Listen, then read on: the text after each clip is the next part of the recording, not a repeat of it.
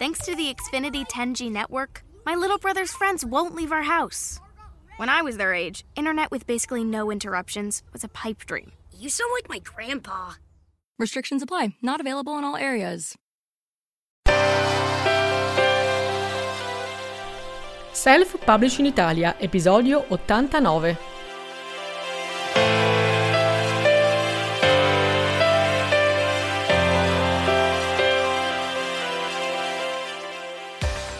Che cosa sono il POS e il POD? Il POS e il POD sono due servizi per stampare le copie cartacee del tuo libro.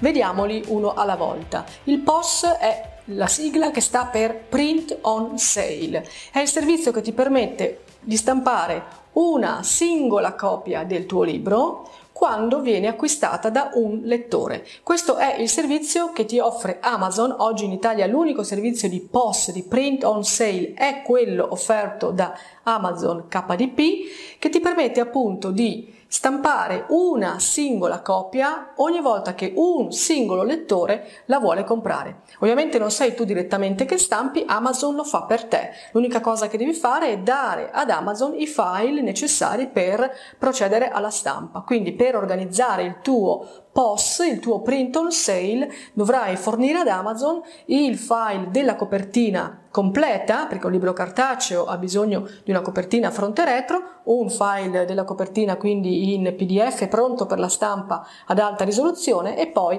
un secondo file che è invece l'impaginato interno, anche questo in formato PDF. Carichi i due file su Amazon e sei a posto. Sarà Amazon a occuparsi di tutto il resto. Ogni volta che un cliente cliccherà per comprare il tuo libro in formato cartaceo, Amazon stamperà quella singola copia, gliela spedirà e a te poi darà le tue commissioni d'autore. È un sistema straordinario ed è in realtà proprio il sistema che ha fatto esplodere il self-publishing insieme alla presenza ovviamente dei libri in formato digitale perché ha reso possibile anche per gli autori singoli arrivare con un libro cartaceo nelle mani dei lettori. Questo è il print on sale che letteralmente significa stampa su vendita.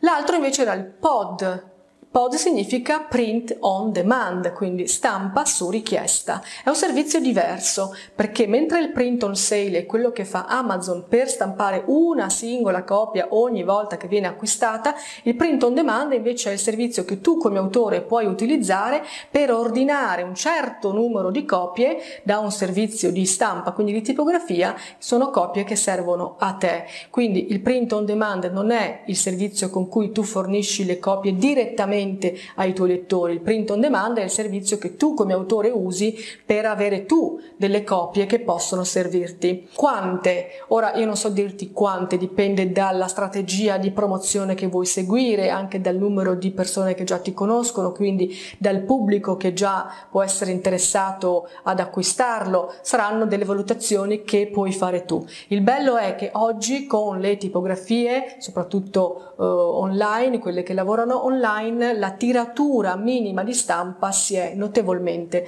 ridotta. Allora il mio consiglio è questo, fai un giro in internet, valuta, fai qualche preventivo, dopodiché scegli una tipografia dalla quale cominciare. Comincia, fai l'ordine minimo, scegli magari la tipografia che ti piace di più, che ha eh, un servizio che ti pare migliore o quella che ha l'ordine più basso come ordine minimo e fai un ordine piccolo. È vero che più piccolo è l'ordine più in realtà ti costa la singola copia. Questo è ovvio, una tipografia quando eh, manda avanti un progetto deve impostare le macchine e quindi il lavoro di impostazione delle macchine lo fa una volta. Se poi questo lavoro serve a stampare 25 copie o 2000, capisci che il lavoro di impostazione è stato fatto. Quindi se tu hai una tiratura molto alta, quindi se riesci a fare un ordine di 500 copie del tuo libro, pagherai la singola la coppia molto poco, davvero molto poco, ma io non posso consigliarti di cominciare con una tiratura da 500 copie. Primo perché non so se poi in realtà hai modo di utilizzare 500 copie tue e poi perché potrebbe essere che quella tipografia non ha la carta che piace a te, l'inchiostro non ha la resa che piace a te.